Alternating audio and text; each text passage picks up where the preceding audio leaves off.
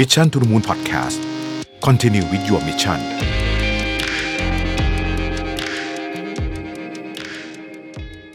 สวัสดีครับยินดีต้อนรับเข้าสู่ Mission to the Moon Podcast นะครับคุณอยู่กับประวิธานุสาหะครับ วันนี้จะมาชวนคุยเรื่องของธุรกิจสายการบิน ต้องบอกก่อนว่าช่วงนี้เนี่ยนะครับบริษัท m c k เคนซี่เนี่ยซึ่งเป็นบริษัทที่ปรึกษาระดับโลกเนี่ยนะครับเขาก็ต้องต้องบอกว่าใช้ น่าจะใช้ทรัพยากรเยอะมากเลยนะครับในการมาทำเรื่องของเจ้าโควิด -19 เพราะว่ามันก็เป็นเรื่องใหม่สำหรับทุกคนนะฮะมันส่งผลกระทบในทุกๆด้านจริงๆนะครับเคนซี่เนี่ยถ้าเข้าไปในเว็บไซต์เขาตอนนี้เนี่ยนะครับก็จะมีข้อมูลตั้งแต่ระดับมหาภาคใหญ่มากๆเลยนะครับ พูดถึงเรื่อง GDP ของโลกอะไรอย่างเงี้ยจนกระทั่งไปถึงข้อมูลในเชิงอินดัสทรีแบบที่เราจะนำมาคุยกันในวันนี้นะครับ ซึ่งเขาก็ทำหลากหลายรูปแบบมากนะครับ วันนี้ผมจะชวนคุยถึงบทความชิ้นหนึ่งนะฮะที่ m c k เคนซี่เข้าใจว่าน่าจะอัปโหลดขึ้นไปในเว็บไซต์เมื่อสักประมาณสัปดาห์ที่แล้วสองสัปดาห์ที่แล้วนะครับ ช่วงมันกลางกลางเดือนเมษาเนี่ยนะครับ ชื่อ coronavirus นะครับ airlines brace for severe turbulence นะฮะก็คือเนี่ยธุรกิจสายการบินเนี่ยต้องเตรียมพร้อมสำหรับพายุลูกใหญ่ที่กำลังรอยอยู่นะครับ เป็นที่ทราบกันดีนะฮะว่าตอนนี้เนี่ยธุรกิจที่ต้องใช้คำว่าโดนหนักที่สุดธุรกิจหนึ่งก็คือธุรกิจสายการบินนะครับตั้งณณเวลานี้เนี่ยนะฮะในเดือนเมษายน 2020เนี่ย91%ของของประชากรโลกเนี่ยอยู่ในต้องเรียกว่า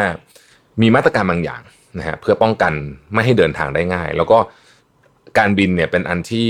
เรียกว่าถูก regulate หรือว่าถูกบังคับเนี่ยจะเรียกว่าเยอะที่สุดเลยก็ว่าได้นะครับเอ่อแมคเคนซี่บอกว่า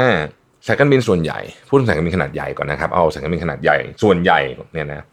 ก็พอที่จะมีเงินสดเหลือที่จะรักษาสภาพคล่องนะครับหรือว่าบริหารสภาพคล่องเนี่ยได้สักประมาณ 3-6 เดือนนะครับแต่ว่าหลังจากนั้นเนี่ยยังไงก็ต้องมีการเข้ามาช่วยเหลือจากภาครัฐ ไม่งั้นก็มีโอกาสที่จะล้มละลาย ส่วนสายการบินขนาดเล็กลงนะฮะก็จะมีสภาพคล่องสั้นกว่านี้ นั่นหมายความว่ารัฐก็อาจจะต้องยื่นมือเข้ามาช่วยเร็วกว่านี้นะครับ หรืออีกทางคือคือถ้าไม่ไม่ไม่มีรัฐเข้ามาช่วยเนี่ยตอนนี้นะบอกเลยว่าปล่อยไปอีกหกเดือนเนี่ยล้มละลายหมดนะฮะเราสามารถพูดได้ขนาดนั้นเลยนะแต่ว่า แน่นอนว่าบางสายการบินหลายสายการบินเนี่ยภาครัฐก็จะไม่ยอมให้ล้มละลายเพราะฉะนั้นก็จะเข้ามาช่วยนะครับ อย่างในสหรัฐอเมริกาเองนะครับในแพ็กเกจที่ออกมารอบแรกนะฮะไอ้ stimulus package เนี่ยก็มี part ที่เขาเตรียมไว้สำหรับสายการบินเนี่ยประมาณสัก 50,000 ล้านเหรียญนะครับซึ่งสหรัฐอเมริกาเองก็เป็นก็เป็นประเทศที่ณณวันนี้ที่ผมอ่ออ่านรายงานฉบับนี้อยู่เนี่ยมีผู้เสียชีวิตเกิน 50,000 คนแล้ว นะครับเพราะฉะนั้นยังคงหนักอยู่แล้วก็คงหนักไปอีกสักระยะใหญ่ ๆ เลยนะครับ ปี 2020เนี่ยนะฮะ m c k เคนซี่เขาประมาณการไว้ว่า มูลค่าการความเสียหายเนี่ยที่เกิดขึ้นนะฮะจากธุรกิจการเดินทางต่างๆเนี่ยจะถ้าเป็นแบบ direct เนี่ยนะฮะจะมันจะลดลงไปประมาณ4แสนล้านเหรียญนะครับซึ่งมันคิดแล้วเนี่ยจะเป็นผลกระทบประมาณ9แสนล้านเหรียญนะครับ ซึ่งถ้าถามว่า เปรียบเทียบกับอะไรดีให้มันเห็นภาพนะฮะคือมันในในในบทความนี้ของ m c k เคนซี่เนี่ยเขาพูดอยู่ 2 ประเด็นที่น่าสนใจ เรื่องของ seat mile นะครับก็คือจำนวนที่นั่งคูณระยะทางที่บินนะฮะซึ่งก็เป็น factor หนึ่งที่สำคัญ ตอนที่เกิดเหตุการณ์ 9-11 ตอนนั้นจำได้ไหมครับว่าสหรัฐสั่งปิดน่านฟ้าเลยนะครับแล้วก็เปลี่ยนระบบมาตรการความปลอดภัยต่างๆ มากมายนะฮะตอนนั้นเนี่ยอัตราการลดลงของซีดไมล์เนี่ยนะครับ ลดลงไป 19% year on year นะฮะ ปี 2008 ที่เป็น financial crisis เนี่ยลดไป 11%นะครับ แต่ว่าโควิดเนี่ยนะฮะลดไป 71%เพราะฉะนั้นสูงกว่ารอบของ financial crisis เนี่ยถึง 6 เท่าตัวนะครับ ในขณะที่อีกอันหนึ่งก็เป็น factor สำคัญเหมือนกันที่เราเรียกว่า load factor นะครับก็คืออัตราการบรรทุกผู้โดยสาร ตัวนี้เนี่ยสายการบินส่วนใหญ่จะอยู่เฉลี่ยประมาณสัก 82% 84%ขึ้นอยู่กับว่าการบริหารจัดการเป็นยังไง 80%อะไรอย่างเงี้ยนะครับราวๆนี้นะครับ ในช่วงเหตุการณ์ใหญ่ก็คือ 9-11 เนี่ยนะครับ load factor เนี่ยลดลงไป 11%นะฮะในช่วง financial crisis ลดไปเล็กน้อยครับประมาณ 4%แต่ว่าโควิดเนี่ย load factor ลดลงไปถึง 69%นะครับนั่นหมายความว่า load factor เทียบการลดกันกับ ตอนที่มี financial crisis ปี 2008 เนี่ยลดเพิ่มมากขึ้นถึง 17 เท่านะฮะดังนั้นจะเห็นว่าเวลาเราวิเคราะห์ตัวเลขแบบนี้เนี่ยจะพบว่าครั้งนี้หนักจริง ๆ กับสายการบินนะฮะคือธุรกิจอื่นเดี๋ยวเราจะค่อยๆคุยไปแต่กับสายการบินครั้งนี้เนี่ยหนักจริงๆเหตุผลที่หนักจริงๆก็เพราะว่านี่แหละฮะเราให้เทียบกันดูกับกับวิกฤต 2 ครั้งที่ผ่านมาที่ direct กับสายการบินเนี่ยเทียบผลแล้วเนี่ยเบากว่ากันเยอะมากนะครับ เช่นเคยเหมือนทุกครั้งในรายงานของ m c k เคนซี่นะครับเขาจะมี scenario นะฮะว่าแบบถ้าเกิดมันเกิดแบบนี้มันจะเป็นแบบนี้นะฮะถ้าเกิดเกิดอีกแบบหนึ่งจะเป็นยังไงนะครับส่วนใหญ่ก็จะเป็น scenario ประเภทที่มองภาพบวกหน่อย กับมองภาพลบหน่อยนะครับครั้งนี้ก็เช่นกันนะครับมี optimistic กับเรียกว่าเป็น pessimistic scenario ก็ได้นะสองอันนะครับ optimistic มองโลกในแง่บวกเนี่ยนะครับเอ่อแมคเคนซี่บอกว่าในกรณีนี้เนี่ยการควบคุมโรคนะฮะ ทำได้ดีนะครับ แล้วก็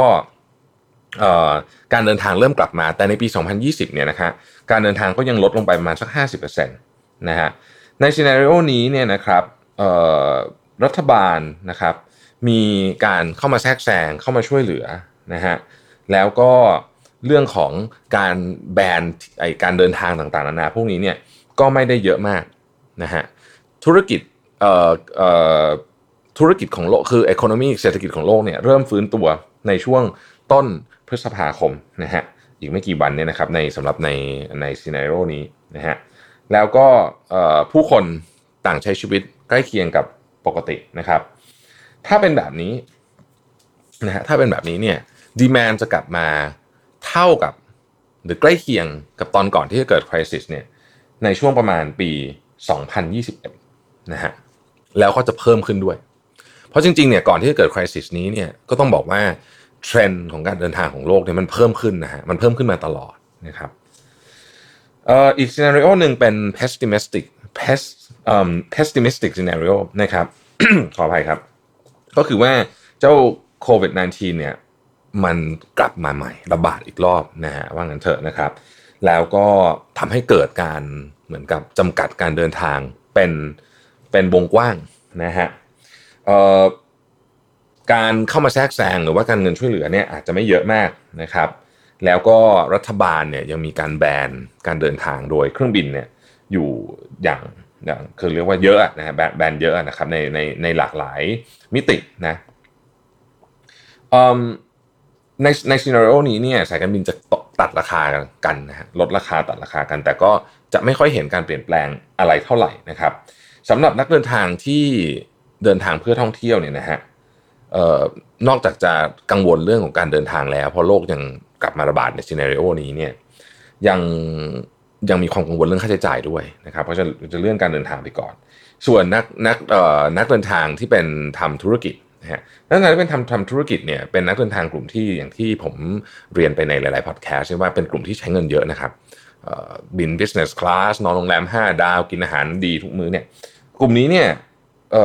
บริษัทค้นพบว่าเอ๊ะจริง ๆ แล้วเนี่ยมัน replace การเดินทางเนี่ยด้วย video conference ก็พอได้เหมือนกัน อาจจะไม่ร้อยเปอร์เซ็นต์นะผมบอกเลยว่าไม่ไม่ร้อยเปอร์เซ็นต์แต่มันก็พอได้เหมือนกันนะครับ แล้วก็กลายเป็นว่าเอางั้นก็ยังไม่ต้องเดินทางสินะครับแม้แต่งานแฟร์ที่เราเคยคุยกันในข่าวช่วงเช้าเนี่ยว่างาน Canton Fair ปีนี้เขาจะพยายามจัด Canton Fair นี่เป็นงานแฟร์ที่ใหญ่ติด top three ของโลก จะพยายามจัดแบบ virtual นะครับซึ่งน่าสนใจมากนะครับว่ามันจะว่าถ้ามันเกิดขึ้นแบบนั้นเนี่ย การเดินทางเพื่อจะไปดูแฟร์ซึ่งก็เป็นการกิจกรรมการเดินทางของทางสายธุรกิจที่เยอะเหมือนกันเนี่ยจะเกิดอะไรขึ้นนะครับ จะเกิดอะไรขึ้นกับธุรกิจ MICE พวกพวกไอ้ meeting exhibition พวกนั้นเนี่ยนะฮะน่าสนใจเหมือนกันใน scenario นี้นะครับใน scenarioที่เป็น pessimistic เนี่ยนะครับการเดินทางโดยเครื่องบินเนี่ยนะฮะจะลดลงไปประมาณสัก 6-70%ในปี 2 2020 นะครับแล้วกว่าจะกลับมาอยู่ในระดับใกล้เคียงกันกับช่วงก่อนที่เกิดวิกฤตเนี่ยก็จะเป็นปี 2023 หรืออาจจะนานกว่านั้นอีกนะฮะอาจจะนานกว่านั้นอีกอะคำถามที่ผมเชื่อว่าหลายท่านก็เริ่มมีต้องตั้งคำถามมาแล้วว่าเอ๊ะแล้วธุรกิจสายการบินเนี่ยนะครับ จะทำไงต่อไปนะฮะโอเค ตอนนี้เนี่ยบอกว่าในขณะที่ราย รายได้นี่มันหายไปแบบมโหฬารเลยเนี่ยนะครับคือจริงๆเครื่องบินก็ยังบินอยู่นะฮะบินอยู่ในในพวกคาร์โก้หรือว่าจริงๆมีธุรกิจที่เขาสายการบินที่เขาช่วยเหลือเรื่องของโควิด -19 บินเรื่องส่งสป라이ต่างๆนี่ก็ยังมีอยู่ก็ยังมีอยู่นะครับแต่มันลดลงมาเยอะมากนะฮะอย่างที่เรียนไปในตอนแรกว่าสายการบินขนาดใหญ่เนี่ยพอมีเงินที่จะ cover ตัวสภาพคล่องเนี่ยไปได้สักประมาณ 6 เดือนนะครับหลังจากนั้นก็แน่นอนนะฮะต้อง ต้องต้องต้องต้องมีเงินช่วยเหลือเข้ามานะครับ หรือด้วยมาตรการใดๆต่างๆ ก็ตามนะครับเอ่ออาจจะต้องกู้เงินนะฮะกู้เงินสายการบินก็จะมีพวก real estate มีพวกเครื่องบินที่สามารถทำเป็น collateral ได้นะครับ แต่สิ่งที่ m c k เคนซี่บอกว่าความน่ากังวลของเรื่องนี้ก็คือว่า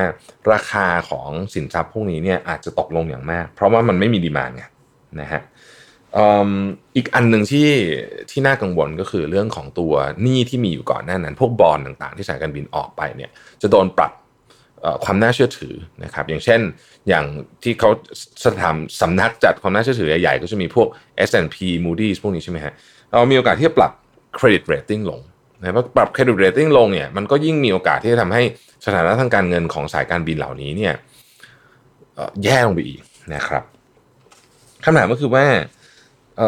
รัฐบาลเนี่ยสามารถช่วยเหลืออะไรได้บ้างนะฮะ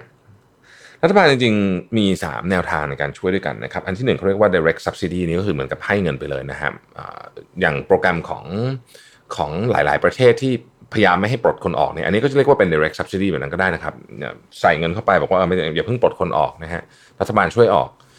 เงินเดือนให้บางส่วน แล้วก็มีแคปไว้นะครับอย่างที่อังกฤษเนี่ย เขาอาจจะแคปไปที่ประมาณ 2,500 ปอนด์นะฮะก็ขึ้นอยู่กับค่าครองชีพของประเทศนั้นๆ อันที่ 2 คือ direct financial aid นะครับ direct financial aid เนี่ยก็คืออการให้กู้ยืมเงินจากรัฐบาลนะฮะอันนี้อันนี้เป็นเป็นการให้ยืมนะเป็นการให้ยืมต้องคืนนะครับ แต่ว่าอันนี้เนี่ยก็จะมีอาจจะมี condition ตามมา นะฮะยกตัวอย่างเช่นถ้าให้ยืมเยอะจัดเนี่ยอาจจะมีการส่งคนเข้ามาเพื่อ oversight หรือควบคุมดูแลกิจการการดำเนินกิจการก็เป็นไปได้นะครับ อันนี้ก็เป็น direct financial aid นะครับอันที่3ครับเป็นพวกของการการลดพวกภาษีนะครับลดภาษีลดค่าใช้จ่ายอะไรก็ตามที่เกี่ยวข้องกับ regulation ของรัฐบาล อันนี้ก็มีโอกาสที่จะเกิดขึ้นเช่นกันนะครับอย่างที่ผมเรียนไว้ในตอนแรกเนี่ยเอ่อ package care ของสหรัฐอเมริกา care นี่ย่อมาจาก coronavirus aid relief and economic security act นะฮะตัวย่อคือ CARES นะครับได้จัดสรรเงินไว้ 50เอ่อขออภัยครับ 50,000 ล้านเหรียญนะฮะไว้เพื่อที่จะช่วยเหลือนะครับสายการบินนะครับประเทศหลายประเทศก็มีแนวทางใกล้เคียงกันนะครับจริงๆประเทศไทยก็มีข่าวมาแล้วเหมือนกันเนี่ยนะครับประเทศอย่างฟินแลนด์และนอร์เวย์ก็มีลักษณะการช่วยเหลือที่ใกล้เคียงกับของสหรัฐอเมริกาเหมือนกันนะครับ แมคเคนซี่ยังยังบอกว่าจริง ๆ มันมันก็มันก็เห็นแสงสว่างที่ที่ปลายอุโมงค์เหมือนกันนะสำหรับบางสายการบินถ้าเกิดบริหารจัดการได้ดีเนี่ยอาจจะกลับมาเข้มแข็งกว่าเดิมอีกนะครับ ทีนี้คำถามก็คือว่า ตอนนี้ทำอะไรดีนะฮะใน framework ของ m c k เคนซี่เนี่ยผมชอบมากเลยก็คือ ตอนนี้เนี่ยเวลาเราพูด เขาพูดถึงธุรกิจอะไรก็ตามเนี่ยนะฮะเขาก็จะมี 5R นะครับหลายท่านอาจจะคุ้นเคยกันพอสมควรแล้วนะครับเพราะว่าก็ปรากฏออกไปในสื่อจำนวนมากแล้วเนี่ยนะครับ 5R เนี่ยก็คือ resolve resilience return reimagine แล้วก็ reform นะฮะก็เป็นก็เป็นตัวที่ผมคิดว่าเป็นมุมมองที่น่าสนใจนะครับในใน 5R เนี่ยเรามาดูตัวแรกก่อนนะครับ resolve กับ resilience เอาไปด้วยกันเลยแล้วกันนะฮะ resolve กับ resilience นะครับ เอ่อคือตอนนี้โอเค ผ่านจุดที่1ไปแล้วนะครับ ก็คือจุดของเรื่อง liquidity อันนั้นต้องทำให้ได้นะครับอันที่2เนี่ย ความปลอดภัยของคนทำงาน กรณีที่กลับมาบินอีกช่วงนี้นะฮะอย่างบางสายการบินก็กลับกำลังจะกลับมาโอเปเรตนะฮะความปลอดภัยของคนเดินทาง ความปลอดภัยของพนักงานทำยังไงนะครับ ยกตัวอย่างเคสหนึ่งก็คือเคสของเอติฮัดนะครับที่เขาจะมี contactless ทุกอย่างคุณไปถึงไม่จับไม่จับอะไรเลยนะแล้วเช็คองเช็คอินไม่จับอะไรเลย ในขณะเดียวกันเนี่ย ก็มีเหมือนกับคล้ายๆ กับ AI มาดูว่าคนคนนี้มีโอกาสป่วยป่วยไหมนะครับ ดูจับจากทางเดินหายใจชีพจรอะไรต่างๆ เหล่านี้ที่เราได้เล่าไปในข่าวเช้าวันก่อนนะครับ อันนี้ก็คือเรื่องของการแก้ปัญหาสิ่งที่ลูกค้ากังวลนะครับ อีกอันหนึ่งผมชอบเขาบอกว่ายังไงก็ตามเนี่ยสายการบินต้อง build relationship กับตัวลูกค้า แล้วก็กับตัว พนักงานแม้ว่าลูกค้าจะยังไม่ได้บินตอนนี้ ก็ยังต้อง build relationship ต่อไป เพราะว่าเมื่อกลับมาบินเนี่ยเขาจะนึกถึงคุณนะครับอันนี้คือ resolve กับ resilience นะครับลุกแก้ปัญหาแล้วก็หาทางไปต่อให้ได้นะฮะจังหวะที่ return เนี่ยนะครับจังหวะ return เนี่ยสำคัญมากนะฮะคือในช่วงที่กลับมาเนี่ยดีมามันจะยังกลับมาไม่เต็มร้อย แต่สายการบินที่ capture ดีมาในช่วงนี้ได้เนี่ยนะครับ จะเหมือนกับสร้างมาตรฐานใหม่ ให้ให้กับความรู้สึกของของลูกค้าได้นะครับ ดังนั้นเนี่ยต้องคิดวิธีการ operation ใหม่ทั้งหมด ตอนนี้เนี่ย standard operating procedures เดิม SOP เดิมเนี่ยอาจจะใช้ไม่ได้แล้วนะฮะ เพราะว่า X คืออผมยกตัวอย่างหนึ่งแล้วกัน อันนี้ไม่อยู่ในไม่อยู่ใน report แต่ผมผมพยายามจะฉายภาพให้ดูว่ามันจะเป็นยังไง ในอดีตนะครับก่อนหน้านี้เนี่ยสิ่งที่เราพูดถึงในสายการบินสมมติ full service เนี่ยก็คือ experience บนเครื่องบินนะครับก็คือเก้าอี้สบายไหมอาหารเป็นยังไงเสิร์ฟแชมเปญเสิร์ฟไวน์ยังไงอาหารเสิร์ฟมาเป็นจานๆหรือเปล่าไม่ได้อยู่ในกล่องอะไรแบบนี้นะคือมันมีอะไรเต็มไปหมดหนังภาพยนตร์เยอะแค่ไหนอะไรนี่คือสิ่งที่สิ่งที่ลูกค้ามองนะครับแล้วก็แน่นอนราคาด้วย แต่ว่าตอนนี้เนี่ย priority ของลูกค้าผู้โดยสารเนี่ย ผมเชื่อว่าสิ่งที่สำคัญที่สุดคือ เรื่องความปลอดภัย ไม่ใช่ความปลอดภัยของการบิน แต่ว่าความปลอดภัยของความปลอดภัยของการบินต้องมีอยู่แล้ว แต่ความปลอดภัยของการอยู่ในเครื่องบินนะฮะเขาจะมั่นใจได้ยังไงว่าขึ้นไปถึงแล้วจะไม่ติดโรคกันเถอะนะครับ อันเนี้ยผมว่าสำคัญมากแล้วอย่างที่แล้วอย่างที่เรารู้นะเครื่องบินมันเป็นพื้นที่ปิด แม้ว่าระบบการระบายอากาศหมุนเวียนอากาศของเครื่องบินเนี่ยจะทันสมัยมากนะครับ ระบบการหมุนเวียนอากาศของเครื่องบินนี่ถือว่าทันสมัยมาก แต่การนั้นก็ตามเนี่ยมันก็ยังมีความกังวลอยู่ดีนะฮะเพราะฉะนั้นจะทำยังไงให้ คนกังวลเรื่องนี้น้อยลงสายการบินที่ทำได้ต้องเปลี่ยน operation หรือแม้แต่ commercial functions ทั้งหมดเลย อย่างเช่น อย่างที่ผมเล่าให้ฟังก็คือในกรณีของเอติฮาดเนี่ยเขาก็ทำร่วมกับตัวสนามบินด้วยคือสนามบินเอติฮาดเนี่ย hub อยู่ที่อาบูดาบีนะครับอาบูดาบีเนี่ยจริงๆ ถ้าใครเคยบินเอติฮาดจะรู้ว่าทั้งสนามบินเนี่ยเรียกว่าแทบจะมีมีสายการบินเดียวนะฮะแต่ว่าเขาเนี่ยเขาเขาทำงานร่วมมือกับตัวสนามบินนะครับเพื่อให้เกิด experience ที่ดี อันนึงก่อนที่จะมีโควิด -19 นี้ไม่ได้อยู่ใน report ฉบับนี้เหมือนกัน ก็คือว่าถ้าใครจะไปสหรัฐอเมริกาเนี่ยนะครับแล้วบินผ่านอาบูดาบีใช้สายการบินเอมิเรสเนี่ยคุณสามารถเช็ค immigration ได้ตั้งแต่เช็ค immigration ของสหรัฐอเมริกานะครับได้ตั้งแต่ที่อาบูดาบีเลยนั่นหมายความว่าเมื่อคุณอย่างล่าสุดผมบินไปปีก่อนผมบินไปทำงานที่นิวยอร์กพอบินไปลงที่นิวยอร์กปุ๊บเนี่ยผมก็คือไม่ต้องเช็ค immigration แล้ว เพราะว่าเช็คมาเรียบร้อยแล้วที่อาบูดาบีนะครับโดยโดย สำนักงานตรวจคนเข้าเมืองของสหรัฐอเมริกาเองเลยที่ที่อาบูดาบีเองเนี้ยอันนี้อันนี้คือวิธีการคิด operation procedure ใหม่ของเขา เพราะว่าถ้าถ้าเป็นที่อื่นคุณก็ต้องไปคุณก็ต้องไปเช็ค